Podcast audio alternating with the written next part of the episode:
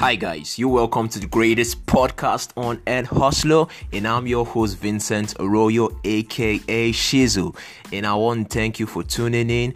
I want to thank you all that have been listening to my episode down to this very moment. Uh, I got some calls and texts concerning emotional intelligence, and people were like wowed about it. They were like, I've never heard of the term emotional intelligence, and I heard it first on Hustler, and I was happy too. And you know, a lot of people did complain about it being a bit lengthy and more like a lecture, but you know, I just had to do what I had to do.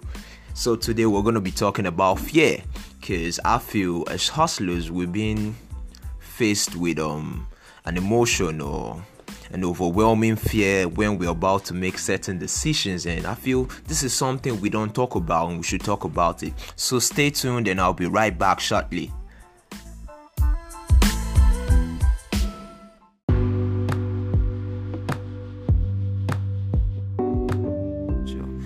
The hustler's every waking hour is lived with both the practical and the subconscious knowledge that if he ever relaxes, if he ever slows down, the other hungry, restless foxes, ferrets, wolves, and vultures out there with him won't hesitate to make him their prey.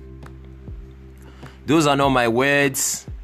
Those words, those words were words of Malcolm X. You know, sometimes I wish I met Malcolm X and great personalities like him from historical stories. Speaking about Malcolm X, I love a phrase of his and I still do. By any means necessary.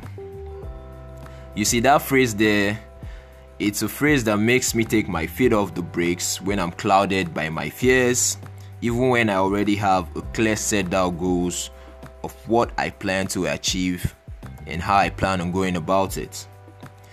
When I think of that right there, I just tell myself, man, just do it. Fear has been the oldest and strongest emotion ever known to man. It's something that has been inscribed in our nervous system and subconscious. I know this for a fact because I've been in positions where I've been scared to start the next day before it even gets started. I've been in positions where I'm worried if I'll ever fit in. Fuck fitting in anyway. Hustlers were made to stand out. But quite frankly, I've been in positions where I've asked myself if I'll ever make it. But you come to think of all these moments we've been in fear, and you really just ask yourself, what is the purpose of this fear?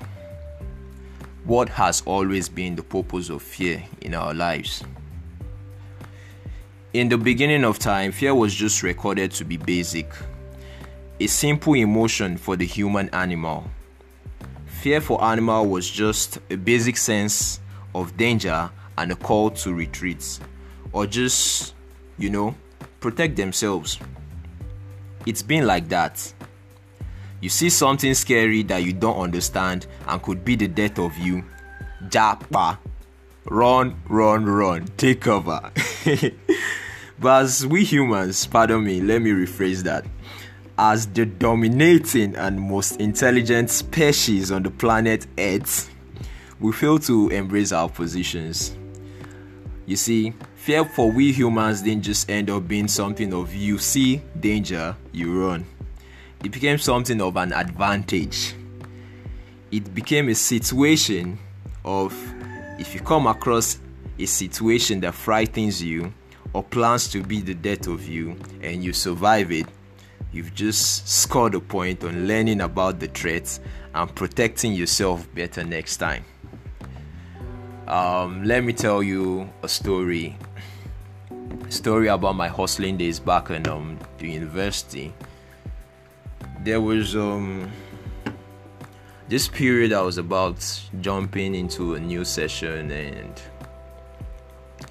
I could already foresee how the session was going to play out or the semester in particular anyway. And I said to myself damn Shizu you need a lot of money this semester I had needs of that I felt I needed to take care of, and I couldn't, you know, trouble anyone with such burden or responsibility in my hand, in my house rather, but I knew this was something I needed to do by myself for myself. And I had over 200k in my account as of then. And I was like, damn, this all boils down to the finances, it all boils down to money. I need more money if I was ever going to pull through on things I needed for myself that semester. And I was at home. I was back here in Abuja.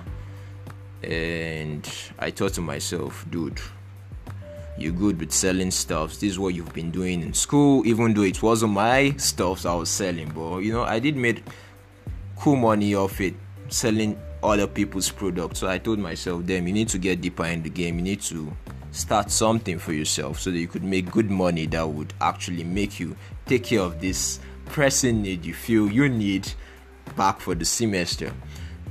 And I decided that I was going to go to Lagos I was going to go to one of the biggest and popular market in Lagos to get stuffs to sell. And as much as I had this thought, I was pretty scared. Scared because I wasn't sure if there was something I should be doing or I could pull off. I was scared because me going to Lagos would mean me emptying my account, like taking it back to almost zero. And that's pretty scary because you have a lot of thoughts clouding your head like, what if I go to school and I'm not so much of a big shot like I thought I was and I couldn't sell all the stuff that I plan on selling? What if something bad happens? You know, you've been clouded with a lot of thoughts and it can be overwhelming. But either ways, I knew what I needed this money for was greater than my fears, and I had to sit back down and make sure I laid my plans out right. And one day I woke up and I told my family, hey guys, I actually need to make a trip to Lagos before I make it another trip back to Owerri. and I told them my reason for traveling to Lagos, and they were like, wow, story short, I I found myself in a night bus going to Lagos and I got to Lagos and I got aid from my auntie who stays in Lagos and you know she was more like my tour guide.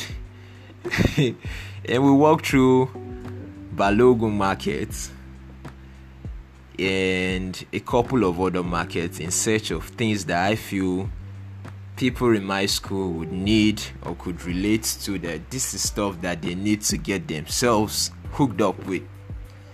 And i got those stuffs. And my so amazing looking account that had over 200k as of that moment went down to just 20 grand. I was left with 20k in my account and that was enough money to actually get me back to Owerri. And you know maybe just survive for like a day or two or three while I you know try and get my product sold on the streets and make some money you know fend for myself with the little I got from home anyways and I did all this and I was proud of me. I really was. Um, shout out to my auntie, Auntie Joyce. Thank you very much for the aid. You know, those were great times. but you know, however, in the course of this time, you realize something strange. The actual terror that we face began to lessen in intensity as we gained an increasing control of our environment. I gained an increasing control of my environment as of that moment by actually having my auntie help me out with my scouting around markets in Lagos, and I was really glad she did that. You know, you think back in time to when malaria was the deadliest disease known to man and how millions in Africa died. You think back to the time when Adolf Hitler and how he was recorded as the greatest dictator in history till date. And no one today has reason to command that level of impact he had on the world till date. And you just can't help but ask yourself why has the world not raised a dictator greater than Adolf Hitler as a successor? Why are the cases of HIV and AIDS, the Spanish flu pandemic, and all that that raised high death tolls back then? Why are they not still that frightening like they used to be?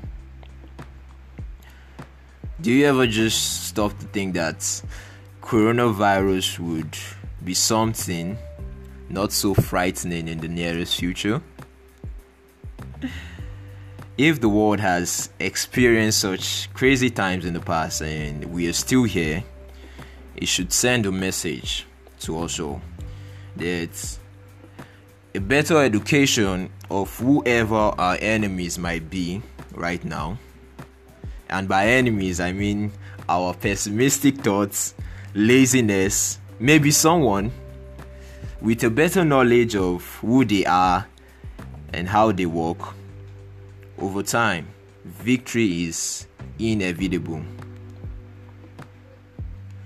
So, I'm going to end this by saying work with what you have, work with the data available with you. They say life is what happens to you when you are busy making other plans. I say life is what happens to you when you're busy being afraid.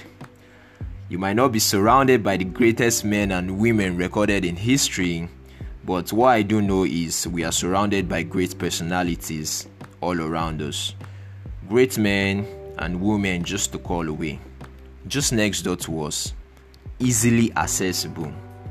And these great men and women have been a huge contribution to every height I'm gaining every day. I've done my best to accept the awareness of fear and its existence but I also do well not to sink into it or let it define me.